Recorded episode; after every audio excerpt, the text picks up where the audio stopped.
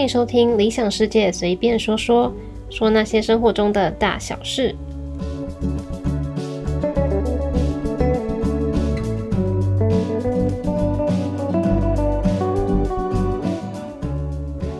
Hello，欢迎收听今天的节目，我是梨子。今天也一样，在进入主题之前呢，要先来说一下我最近的生活。我今天去参加了一个国际交流活动。它是由京都市立国际交流会馆所举办的一个活动。那每年的十一月三号，也就是日本的国定假日，叫做文化之日。顾名思义，就是文化的节日嘛。通常日本这边大多数的高中跟大学的学员季啊，都是会办在十一月三号的附近，就可能十一月的第一个或第二个礼拜。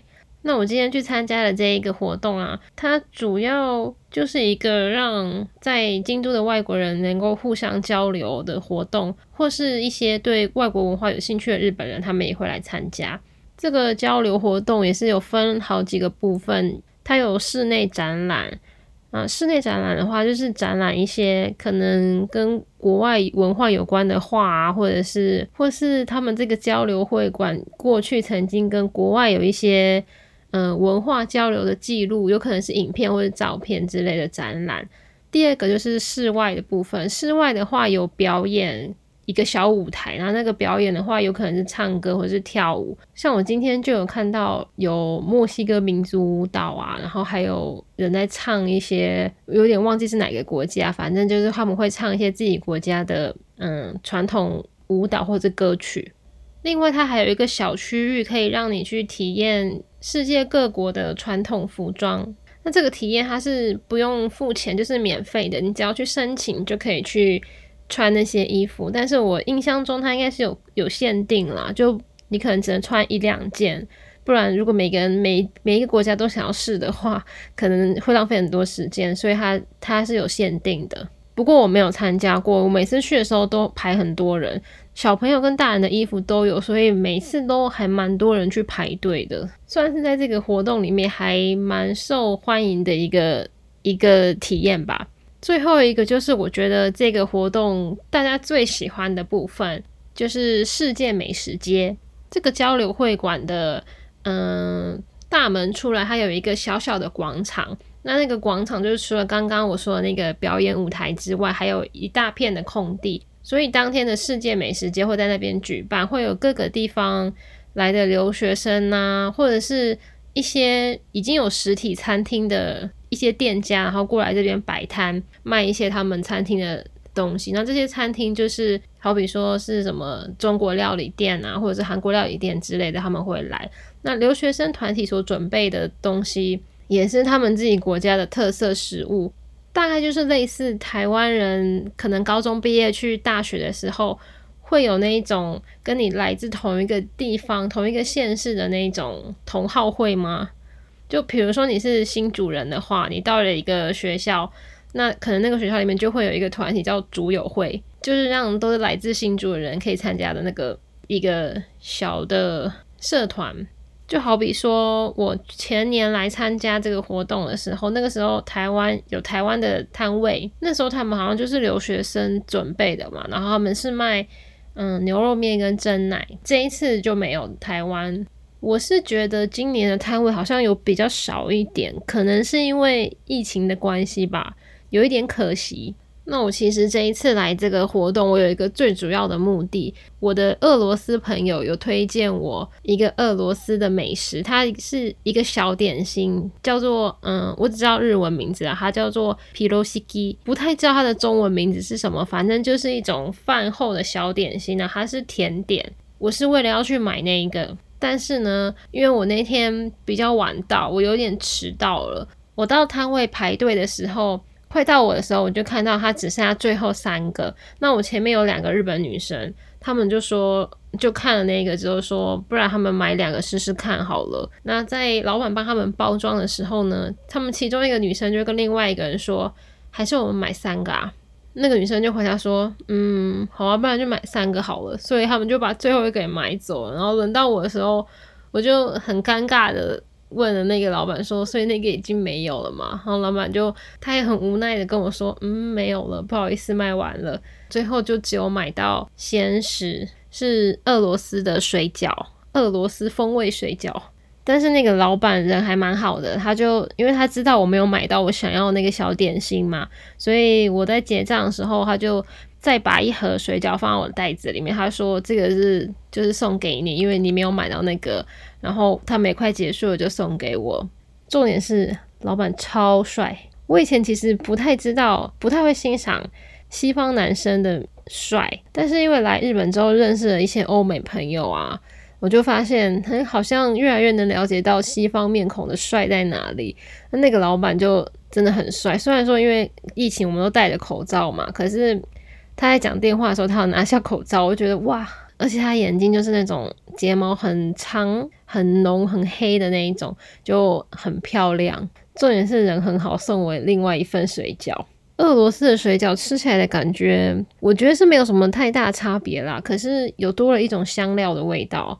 我本身是还蛮怕香料的，像什么南洋料理的香料非常浓的那种，我都不太能吃。可是这个我是可以接受的。那他们这个俄罗斯摊位是在大阪有店，所以我想说，我之后有时间的话，我想要直接去那个店里试试看。整体来说，就是一个真的可以让外国人交流的一个活动吧。因为我在买东西的时候，那些老板也会跟我聊聊天。如果有听众朋友是住在京都的话，我还蛮推荐大家去参加看这个活动的。好，那结束了今天的闲话家常，我就要来讲讲，嗯，我在日本的找打工跟我的第一个打工民宿小帮手。其实我觉得不算是我的第一份打工，因为他因为他没有知薪嘛，所以我没有把它算在内。嗯，先从我那时候来之前，我先想象过的工作好了。我在来京都之前，我就先给自己建立一个嗯条件，就是我在这一年打工度假里面找的打工，我都要找那种在日本才能做到的事情，或者是在台湾你不太会去做的工作。我那时候也有列了几个选项，其中我最想要的是，因为我是选择京都这个地方嘛，所以我那时候最想要的打工其实是和服出租店的店员。我本来是没有想到说有这个工作的，是我在台湾的前一个职场的上司，他说他去京都旅游的时候，带他女儿去穿和服，然后在那个店店里面，他就发现有很多说中文的店员，他就跟我说，我以后去也可以试试看这个。我也是觉得，哎，好像还不错。之前我去旅游的时候，也有去穿过和服，那个时候也是一位会说中文的，应该是台湾人吧，反正是一个会说中文的员工帮我介绍的。所以呢，我就把这个列成我的第一优先、第一志愿。第二个比较特别，这个是我从别人的网志，就是部落格看到，但是那个人是日本人，一个日本的，好像是大学生吧。他在神社里面打工，就是如果大家去神社参拜的时候，会看到那种穿着白色衣服、白色上衣，然后底下的裙子是红色的。我真的有认真去查过，其实外国人是可以应征的。可是那时候我对这个其实也不是特别了解，我只是觉得哇，好特别哦，这个台湾一定做不到，所以我就很想要去试试看这个打工。那最后一个呢？不是非常想要，但是如果其他没有找到更适合我的话，我这个工作我也 OK 的，就是饭店或民宿柜台的接待人员。因为我本来想着，反正说中文的观光客这么多，只要有中文应该就可以了吧。我后来看到的那些职缺的内容里面都是比较要求英文。不过我刚刚讲的这三个啊，我在嗯我还是民宿小帮手的时候，这三个我都没有成功的应征到。因为我的时间跟他们有点对不上，这三个，嗯，饭店柜台的话，它的时间通常比较长，然后又比较要求英文，然后英文也不是很好，所以我就没有去尝试面试这一个。那我有去面试了几间和服店，有的也是差不多就是要录取我了，可是，在后来我们比较详细的谈到工作时间的时候，就会发现还是有点搭不上，跟我的时间搭不上。大部分的和服店开店时间都是早上八九点左右吧，然后晚上的话就五六点就会关了，因为京都的这些神社跟寺庙啊，如果是有营业时间的话，通常都是六点前都会关。所以一般和服店也是差不多归还时间会设在六点啊、五点半之类的。对他们来说，上午时段才是最忙的时候，大家最多人来穿和服的时候，不太可能你下午才来穿，因为你穿了一下，可能马上就要还了，不划算。所以大家都是早上来穿，那那个时候就最忙。但是我在民宿的工作通常要到下午的两点才会结束嘛，所以我就没有办法去他们那边，嗯，就是去和服店。所以呢。我就暂时先放弃我刚刚想要找的这几个工作。那我刚刚还没有说我是从哪一个透过什么平台去找工作的。我是用一个类似台湾一零四人力银行这种网站，但是我用这个网站，它是嗯，主要是给那种找打工的人，不是找正职的。这个网站名字叫做 Baidu，还蛮有名的，之前还有明星代言过。我觉得它这个网站还蛮好的部分是，他有那种你希望的条件可以选嘛，可以打勾的地方。那他就有特别有两个，我觉得对外国人来说非常好的一个可以选的条件吧。他有一个是外国人可，就是他接受外国人。来应征这个工作，那另外一个是，嗯，需要外语能力。那如果你勾这两个的话，通常出来的职缺都是那种很适合外国人去应征的。在我找打工的这段期间，刚好是日本的樱花季。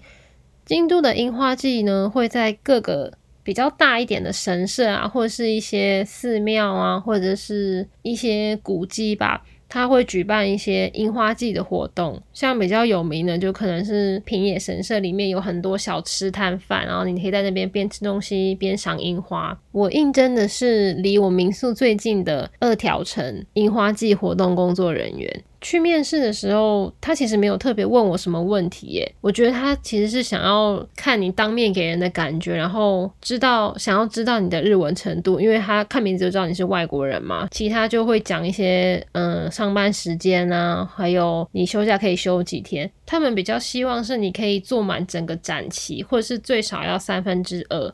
如果大家都只来两三天，两三天他教人会教的很麻烦，所以他那时候特别说，你至少要上满三分之二的展期。这个樱花季的活动内容是把二条城分成好几个展区，那每一个展区都跟樱花做结合，好比说樱花园啊，还有樱花隧道啊，还有那种结合樱花的日式庭园，也有小吃摊贩区跟纪念品区这样。嗯，我们这个工作是从下午的五点就要集合了，然后集合他会先开会。跟大家说一下，你今天所负责的区域是什么地方？因为它那个展区很多嘛，然后每一个展区都会配几个人这样子。五点半就开放参观，呃，开放入场，停止入场是九点九点吧？对，然后九点半之前要离开。那九点半到十点这这期间的话，就是我们巡最后巡场，巡完之后才结束一天的工作啊。巡巡完之后呢，他还会开一个小小的检讨会，就大家会提问一些问题。啊，或是今天有遇到什么觉得可以改进的地方啊之类的东西，然后他有发给我们每一个人一件制服啦，那也不算制服，它就是一个大外套，嗯，那种长版的大外套，有点像韩国很流行的那种羽绒黑长外套。我还记得第一天大家拿到那个外套的时候呢，就会把自己的外套脱掉，换上那个外套嘛。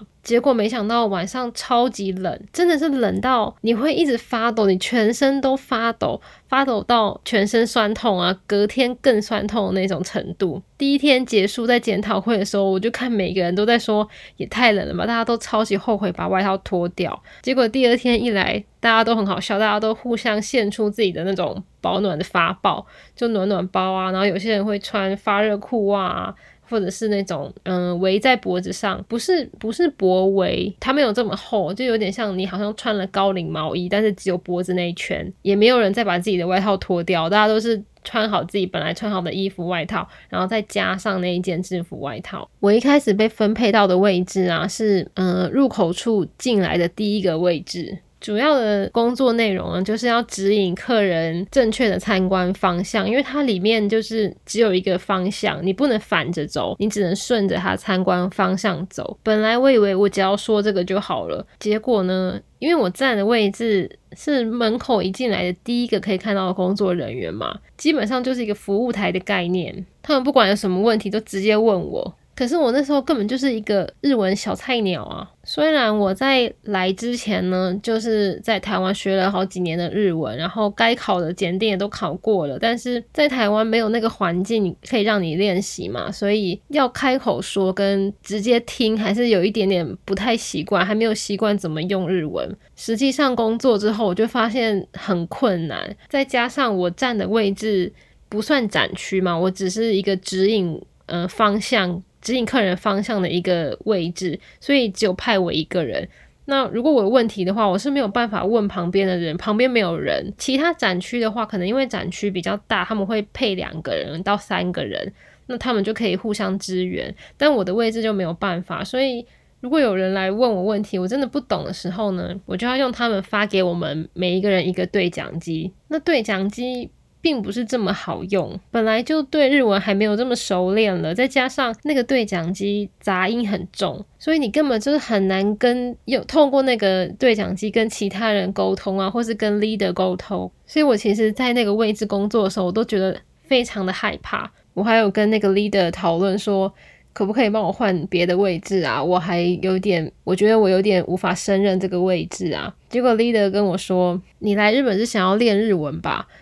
我觉得这个位置就是最适合你的位置。那我被这样说了，我就也没有办法再回他什么话，我就只能默默接受。但其实我那时候压力很大，有时候真的会完全听不懂，或者是嗯，来问我的人通常都是日本人，因为不太会有外国人特别跑来问工作人员，所以我都没有用到英文跟中文，几乎没有用到。那来问我的日本人发现我可能回答的有点哩哩啦啦的时候。他们就会发现我是外国人嘛，有时候就会露出一种，嗯，就是你会感受到他好像觉得你都说不好，你怎么可以在这边工作的那那一种感觉，是有一点受伤，所以我那时候压力有点大。这个展期的前半期我都是在那个位置，但后半期之后呢，我们的 leader 就帮我调到其他位置。真的是轻松也有趣很多。被调到其他展区的时候，就可以跟跟我分配到同一组的嗯日本大学生们聊天。我们这个嗯活动的工作人员有点像是二条城包给外面的外包公司。那来应征的几乎都是日本大学生比较多。所有我站过的位置里面，我最喜欢的位置是小吃摊贩区。小吃摊贩区除了我们这个外包的展场的人员之外，它还会有嗯，就是小吃店摊贩的工作人员，还有二条城他自己的工作人员。我通常都是站在小吃摊贩区的入口处。那我在那边就认识一个日本女生，她就是跟我一样是站在入口处，但是她是。小吃摊贩他们去找的工读生，那个日本女生非常会聊天，她也是曾经在澳洲打工度假过的，所以她很能理解我的心情，然后就也对我很好，就常常找我聊天。那我们两个聊的开始聊起来之后呢，就会有其他摊贩的工作人员会过来加入我们的聊天，真的不夸张，我们每天都大聊天。那有客人的时候也是聊，没客人的时候也是聊，聊到我们的 leader 都跑过来问我说：“嗯，他们是不是一直找你聊天呢？你如果觉得有困扰的话，要跟我说。”加上摊贩的工作人员几乎都是男生，那我们 leader 就很担心我，他就说：“你不要跟那些 摊贩工作人员太好哦。”但对我来说，我反而觉得很很高兴啊，因为他们没有说因为我是外国人嘛，就。不不找我聊天，反而是一直找我聊天，我觉得很好，我就不会这么紧张。然后我有问题，我也可以马上问他们，我就不用透过对讲机了。最好笑还有一次，我也是站在摊贩区的时候，那一天入口处只有我一个人，因为那个日本女生她那天好像休假，所以只有我。二条城自己的工作人员就过来跟我聊天，聊一聊，他就离开嘛，他就去做他自己的工作。然后后来呢，大概过了十五分钟吧，我就看他默默又走回来。然后手里就拿了一只烤鱿鱼，他就走过来跟我说：“这给你吃。”我就心想说：“哼，你这给我吃？现在吗？我现在在这边吃吗？”然后我就很惊讶的看着他说：“现在？”然后他就说没关系，你就拿着这个，你就去旁边吃。然后他先帮我占一下位置。可是他毕竟不是我的上司啊，因为不是他给我钱的嘛，我我又不是二条城的员工，我是外包的那个公司的员工。然后我就有点为难，想说怎么办？可是人家都拿给我，我也不能不吃吧。我后来就默默的走到旁边，然后很快速的吃完那只烤鱿鱼再回来。这真的有颠覆我对日本人的想法。我以前真的以为他们工作的时候都超级拘谨，因为就连我之前跟他们聊天聊得很夸张，我的 leader 都来问我说还 OK 吗？有没有问题？就感觉他们好像不太能接受我在上班的时候跟其他的工作人员聊成这样子。当然，我吃烤鱿鱼这件事情，我们 leader 后来也有发现，而且不止 leader，连其他的日本大学生都觉得怎么会有这种事情，也都很意外，我怎么会跟他们就打成一片啊？那天的检讨会结束后，leader 就特别把我带到一旁说：“你如果觉得……”不舒服一定要说，你应该没有被骚扰吧？但是我真的不觉得怎么样啊，我只是跟他们聊得很开心而已。也因为这个工作，让我才来这边两个月而已，就认识这么多日本朋友，甚至我后来还去了其中一个日本人家里做大阪烧，然后那个日本朋友又找了他的其他的同学过来，一瞬间我就认识了超多日本朋友。一开始做这工作的前一个礼拜，我还蛮排斥，因为我站的位置，然后。让我很害怕去上班嘛，我就很怕我被问到什么我不会的问题啊，或者是被客人骂啊什么的。但后来我真的很感谢我自己有去投这个工作，也非常感谢领导，真的就像他当时说的，我站的位置可以练习很多日文。我觉得这个对我来说是一个非常有意义的打工经验。到最后一天我还蛮舍不得的，然后有很努力的做国民外交，我就送给大家七七乳加跟一些台湾的小零食。那有些朋友是到现在还有联络，但有些因为后来就也没有什么机会约出去，后来就没有再联联络了。这个短期樱花季打工结束之后呢，我也搬出民宿了。诶，我好像是先搬出民宿，就是在展期的一半的时候呢，我就搬出去民宿了。那我是搬进一间 share house，这个 share house 在台湾还蛮有名的。如果你查京都 share house，应该第一个跳出来就是这间 share house，基本上都是要排队，你可能要排两三个月。房东曾经有在台湾念书过，然后会一点中文，然后英文也很好，是一个非常好的人。这个 share house 呢，我觉得房租也很便宜。你住进去之后呢，你也不用自己打扫，他们每周都会派人来打扫。卫生纸啊、洗衣精啊、洗碗巾啊，都是他们免费提供的。房租也是包含水电费，就是除了房租以外，你不会再有另外的任何费用。那我搬进去的 share house 是有三间房间，只限定女生住的一间民嗯一间房子。不过除了这些之外啊，我为什么会想选这间 share house？是因为它每个月都会举办活动，不是那种很随便的活动哦，都是。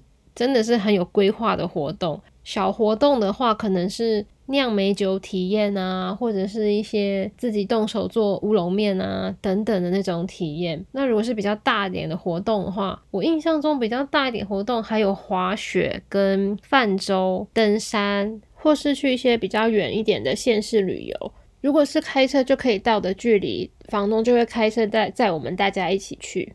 这些当然是另外付钱啦，可是比起来真的是便宜很多，然后又有日本人带你去那些比较远的地方，你平常可能比较难去到的地方，这是我为什么会选这个 share house 最大的原因。既然搬出去民宿了，就开始要付房租了嘛。同时，我那个樱花季的打工也结束了，所以我就必须要找下一个工作。那也因为我。